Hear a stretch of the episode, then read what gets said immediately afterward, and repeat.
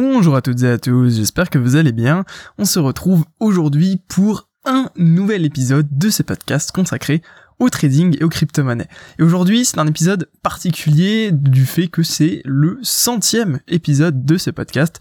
Alors écoutez, c'est fou ce que le temps passe vite et ce que le nombre d'épisodes, euh, enfin, ça s'enchaîne extrêmement rapidement. Alors avant de commencer du coup euh, ce podcast, eh bien, je tenais à vous remercier tous, autant que vous êtes, que vous soyez du coup euh, sur YouTube, sur iTunes, sur SoundCloud ou même un petit peu sur Facebook. Mais voilà, je vous remercie d'écouter ce podcast, de suivre un petit peu ces aventures. Il est vrai que on a un petit peu changé de d'angle euh, entre guillemets sur euh, sur ces podcasts là mais euh, moi je suis plus à l'aise en fait à vous partager un peu mes expériences de trading et un peu tout ce que je peux vous, vous donner là-dessus plutôt que simplement vous donner des, euh, des comment dire des, des, informations un peu à droite à gauche sur les cryptos alors qu'il y a plein d'autres personnes qui le font déjà. Euh, je préfère axer ces podcasts sur euh, ma, mon expérience personnelle et tout ce que je peux vous apporter en toute connaissance de cause. Voilà donc j'espère que ce, ce format là un peu vous plaît et je pense que oui étant donné que voilà il y a quand même encore beaucoup beaucoup de réactions et beaucoup de personnes qui manifestent un petit peu leur soutien. Alors merci du coup à tous. Du coup aujourd'hui de quoi on va parler dans ce centième podcast? Eh bien va parler un petit peu des configurations de chandeliers japonais à, connaître, à comprendre, à, connaître, à comprendre évidemment.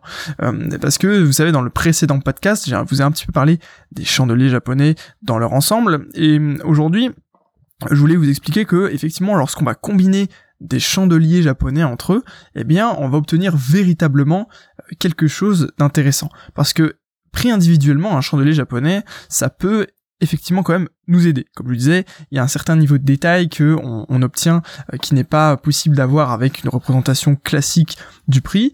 Euh, cependant, c'est quand on les met ensemble, quand on va créer du coup des configurations de chandeliers japonais, eh bien que ça va vraiment euh, être quelque chose de puissant et d'utile.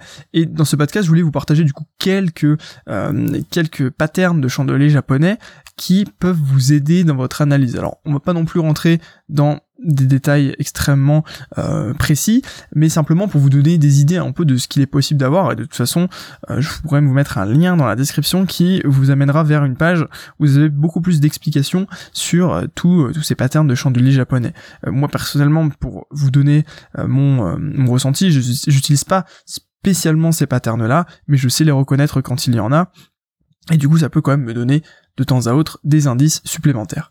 Donc, le problème, ça va être comment on va pouvoir interpréter ces configurations là combien va-t-il en enfin combien en existe-t-il plutôt combien va-t-il en exister? Oui non ça se dit pas spécialement. Combien euh, en existe-t-il? Est-ce que euh, ce sont des patterns qui sont véritablement efficaces et comment on va pouvoir les utiliser. Alors dans ce podcast-là, on va répondre aux deux, aux deux premières problématiques, euh, comment un peu interpréter ces configurations et je vous en présenter un certain nombre. Euh, est-ce qu'elles sont efficaces, etc. Ça, je vous propose du coup de voir ça dans le prochain podcast euh, sur lequel on va un petit peu parler de, mimétisme et de pourquoi les chandeliers japonais, enfin est-ce que ça fonctionne ou pas spécialement euh, avec ces configurations là. Du coup ça ce sera plus pour le prochain podcast. Du coup dans ce podcast là je vais vous présenter plusieurs configurations que je vous ai mises finalement à l'écran si vous êtes sur YouTube ou sur Facebook. Euh, voilà pour les personnes qui écoutent sur iTunes et SoundCloud malheureusement on peut pas avoir spécialement de visuel avec avec le podcast. Donc on va je vais vous parler de plusieurs plusieurs configurations qui vont être l'avalement, l'étoile du soir ou du matin, le harami, les trois soldats et les trois corbeaux.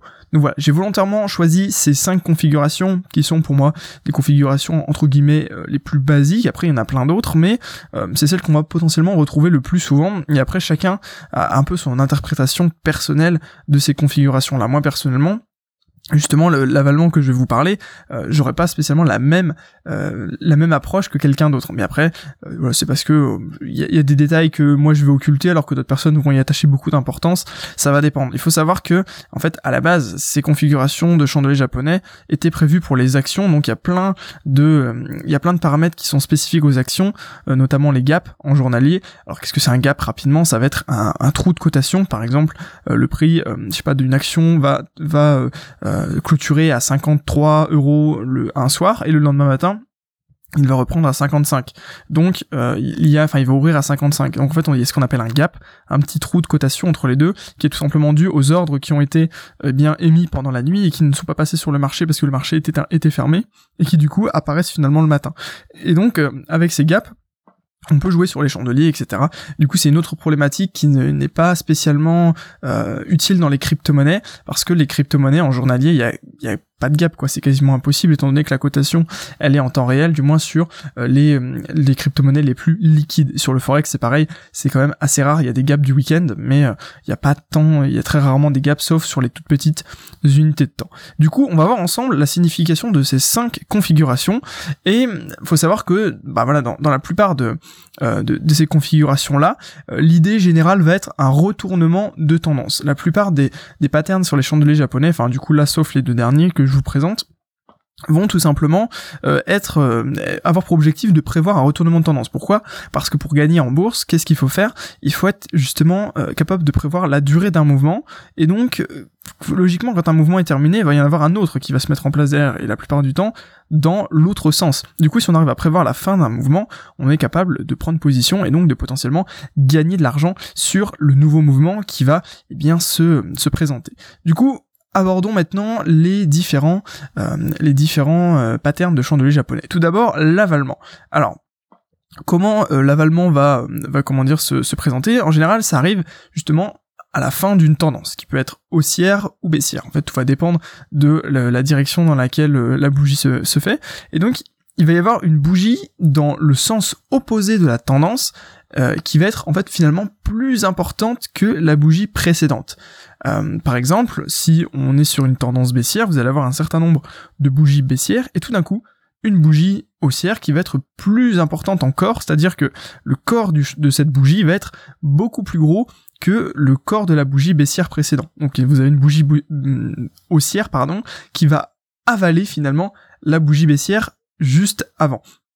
Et donc, qu'est-ce que ça veut dire? Là Ça, ça veut dire qu'il y a vraiment un potentiel inversement de tendance qui est dû au fait que, euh, eh bien, tous les, par exemple, là dans le cas de la, baisse suivie de, la bougie haussière, c'est-à-dire qu'il y a un changement de dynamique. Toutes les personnes qui étaient euh, baissières ont décidé de passer haussière et donc ça crée une distorsion entre l'offre et la demande qui fait que automatiquement on a un gros chandelier haussier qui va tout simplement euh, aller beaucoup plus vite. C'est-à-dire que sur une horizon de temps équivalente, puisque logiquement chaque chandelier possède euh, eh bien une, euh, une horizon de temps équivalente, par exemple une heure ou un jour, on va prendre un jour, bah, sur une journée, eh bien, il y a eu le, prix a décalé beaucoup beaucoup plus fort à la hausse, ce qui signifie qu'automatiquement il y a eu un changement, comme je vous disais, de dynamique et que ça peut potentiellement annoncer un retournement de la tendance. Alors après effectivement le euh, je reparlerai mais le, fait que les, les, les patterns de chandelier japonais doivent surtout être utilisés en combinaison avec d'autres d'autres choses, euh, voilà, on pourra en reparler mais c'est vrai que dans la théorie c'est ça, c'est il y a ce pattern là qui va se positionner et donc automatiquement on a logiquement plus de chances que le prix décale dans euh, cette direction. idem dans du coup dans pour un avalement baissier, il y a une tendance haussière qui se met en place et d'un coup, on a une grosse bougie baissière qui va avaler du coup euh, la dernière bougie haussière. Alors, il y a des avalements plus ou moins forts. Si la bougie baissière, par exemple, avale deux bougies haussières ou trois bougies haussières, là, c'est extrêmement fort comme signal. Ça veut dire que, clairement, sur une seule période de temps, eh bien, on, a, euh, a progressé beaucoup plus dans le sens inverse que sur les trois dernières périodes. Donc clairement, c'est un symbole très très fort. Donc voilà pour l'avalement, c'est c'est une, une bougie plus importante dans l'autre sens qui euh, annonce finalement une sorte de retournement ou du moins un signal fort que il y a quelque chose qui peut se passer. L'étoile du matin ou du soir, qu'on peut également aussi appeler le bébé abandonné, ça va être une configuration de trois bougies qui également se, euh, se, se, fait en fin de tendance. L'idée c'est que par exemple si on va prendre du coup une tendance haussière, donc il y a plusieurs bougies haussières, et tout d'un coup, il va y avoir une petite bougie euh, qui va être avec un tout petit corps et puis un tout petit chandelier, euh, tout petit, une toute petite mèche pardon. Ça peut être ce qu'on appelle un doji, qui est euh, une bougie avec un corps presque inexistant et des mèches. Euh, qu'est-ce que ça signifie? Ça signifie une indécision. Donc concrètement, vous aviez une tendance et tout d'un coup, boum, il y a une indécision. Et juste après cette indécision, il y a un gros chandelier dans l'autre sens. Donc par exemple, dans le cas présent, un chandelier baissier, parce que je vous disais qu'on était en tendance haussière. Et inversement, on peut avoir une tendance baissière, un chandelier d'indécision, du coup un chandelier avec un tout petit corps et une mèche assez importante, ou pas beaucoup de mèches, enfin du moins qu'il n'y ait pas beaucoup euh, d'action, on sait pas trop dans quel sens va le prix, et d'un coup boum, un chandelier haussier qui euh, est assez euh, est assez puissant pour être au moins équivalent en fait au chandelier baissier qui est qui est en, symétrie avec lui par rapport au chandelier du milieu. Vous voyez, en gros, c'est comme si vous aviez trois chandeliers, et le chandelier de droite, qui est du coup soit un chandelier haussier, soit un chandelier baissier en fonction du sens de la tendance précédente, eh bien, doit être au moins équivalent au chandelier qui se trouvait sur la gauche, le premier chandelier. Je pense que vous voyez ce que je veux dire, mais voilà, l'idée est un peu le même que l'avalement. En gros, c'est euh, il y a eu un mouvement, il y a eu un moment, il y a eu une pause parce que euh, les acteurs ne savaient plus trop comment se positionner, et hop, la dynamique a changé, on repart dans l'autre sens. Et donc ça, ça veut dire que effectivement, il y a un ralentissement potentiel de la tendance et pourquoi pas euh, carrément un retournement. Donc effectivement, si vous couplez ça à des zones de support résistance, à plein d'autres indicateurs, etc., de droite de tendance, ça peut être encore beaucoup beaucoup plus puissant. Ok? On va parler maintenant du harami qui est l'inverse finalement euh, de, de l'avalement. Euh, du coup c'est une grosse bougie dans un sens et tout à coup eh bien une toute petite bougie euh, qui va être dans l'autre sens. Alors moi je suis pas trop fan de l'harami, je, vous je voulais en parler parce que c'est quand même une des configurations entre guillemets les plus connues. mais qu'est-ce que ça va signifier? Ça va signifier que il y a une baisse, comme je vous disais, de l'intensité de la tendance. Pourquoi? Parce que tout d'un coup, on avait euh, une super bougie qui allait dans une direction, euh, une direction par exemple vers le haut, euh, une direction haussière, et tout d'un coup, une toute petite bougie vers, vers le bas. Donc ça veut dire vraiment qu'il y a un ralentissement, il se passe quelque chose. Après, oui, juste une parenthèse, pour déterminer ces ces patterns en chandelier japonais, il faut évidemment attendre la clôture d'un chandelier. Par exemple, vous pouvez pas tirer de conclusion euh, de, de, ça si le chandelier est encore en cours de formation. Euh, pourquoi? Bah Parce que ça peut très très vite changer. Un chandelier peut changer de tête assez rapidement puisque le, le cours côte en continu et donc automatiquement il peut se passer des choses. Par exemple, si vous voyez euh, une sorte d'avalante et que tout à coup le prix commence à remonter et la, bougie n'a absolument plus la même tête, et eh bien c'est plus une avalante finalement. Donc voilà, il y a tout, cette, tout ce truc là à prendre en compte on peut analyser vraiment les, patterns uniquement quand les chandeliers sont terminés. Donc voilà, vous avez du coup un chandelier qui est, terminé et qui est tout petit pour le harami.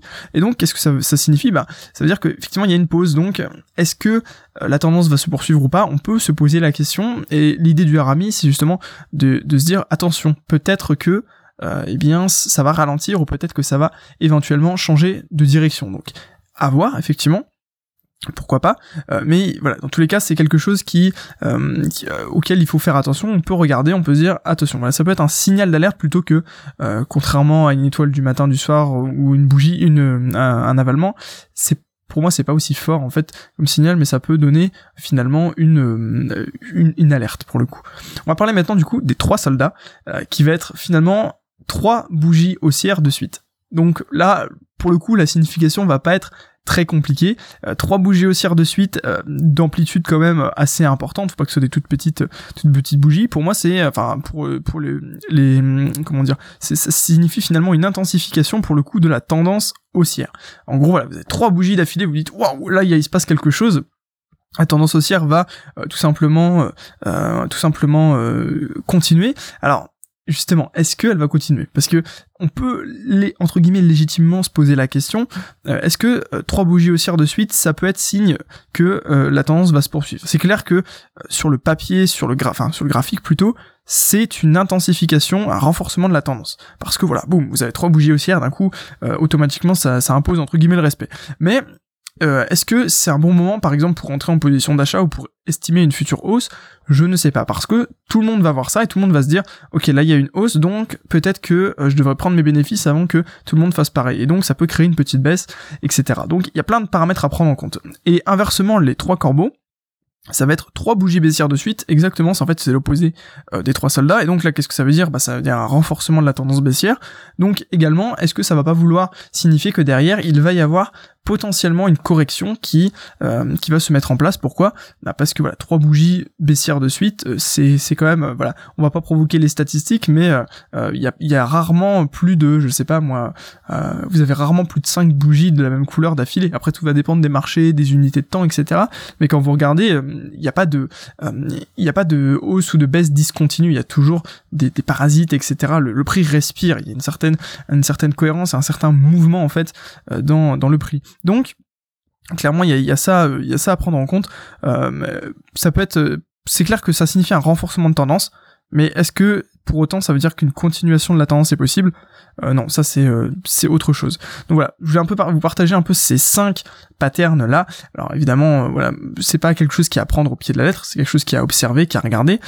mais voilà, pour moi c'est plus en fait une sorte de culture en bourse. Voilà, ça peut être parfois utile pour ajouter à une stratégie, ça peut servir en fait à affiner, comme je vous disais, des prises de position. Mais dans tous les cas, ça vous donne une meilleure vision de l'analyse. Concrètement, quand vous avez ça, bah voilà, vous, savez, vous êtes capable de repérer, ah là il y a un doji, là il y a une étoile, là il y a euh, un avalement, là il y a des trois soldats, enfin, c'est plus pour en fait votre votre culture générale de, la bourse. Euh, après, si votre stratégie ne fait pas, euh, ne prend pas en compte les chandeliers japonais, les configurations de chandeliers japonais, c'est absolument pas grave. Pour vous dire, ma stratégie, euh, pas vraiment. En gros, c'est juste éventuellement, je, je vois, euh, en fait, ma stratégie les prend en compte, mais d'une manière un peu détournée, euh, parce que je vais pas forcément les regarder comme comme je vous les montre, comme je vous les montre ici. Mais alors on n'est pas obligé de les intégrer, c'est un plus, un bonus entre guillemets qui peut vous aider du coup à avoir une meilleure analyse. D'ailleurs, si ça vous intéresse finalement de d'analyser, euh, bah voilà, d'avoir une bonne plateforme d'analyse graphique, euh, je vous ai préparé en fait une vidéo dans laquelle je vous donne mes trois meilleurs conseils pour, euh, eh bien, paramétrer au mieux votre plateforme d'analyse. En gros, ça va être tout ce qui va toucher un peu les bonnes pratiques euh, qu'il faut avoir en tête au moment où on paramètre sa plateforme d'analyse et on se lance un petit peu dans l'analyse graphique. Du coup, si ça vous intéresse, je vous ai mis le lien now. De cette vidéo dans la description. Et voilà, je vous ai préparé tout ça pour ceux qui veulent un peu maximiser la lisibilité de leur graphique et donc potentiellement prendre de meilleures décisions d'analyse et puis euh, de meilleures décisions dans leur prise de position. Voilà, du coup, j'espère que ce podcast vous aura plu. N'hésitez pas à me laisser un commentaire pour me dire ce que vous en avez pensé. Euh, je sais pas si euh, vous aussi vous utilisez un petit peu les patterns dans les chandeliers japonais ou si vous les connaissiez. Dans tous les cas, je vous souhaite à tous une excellente journée. Merci encore à tous pour ces 100 podcasts. Et puis, dans tous les cas, on se retrouve très bientôt pour un nouvel épisode. À très bientôt tout le monde et je vous souhaite du coup une excellente journée.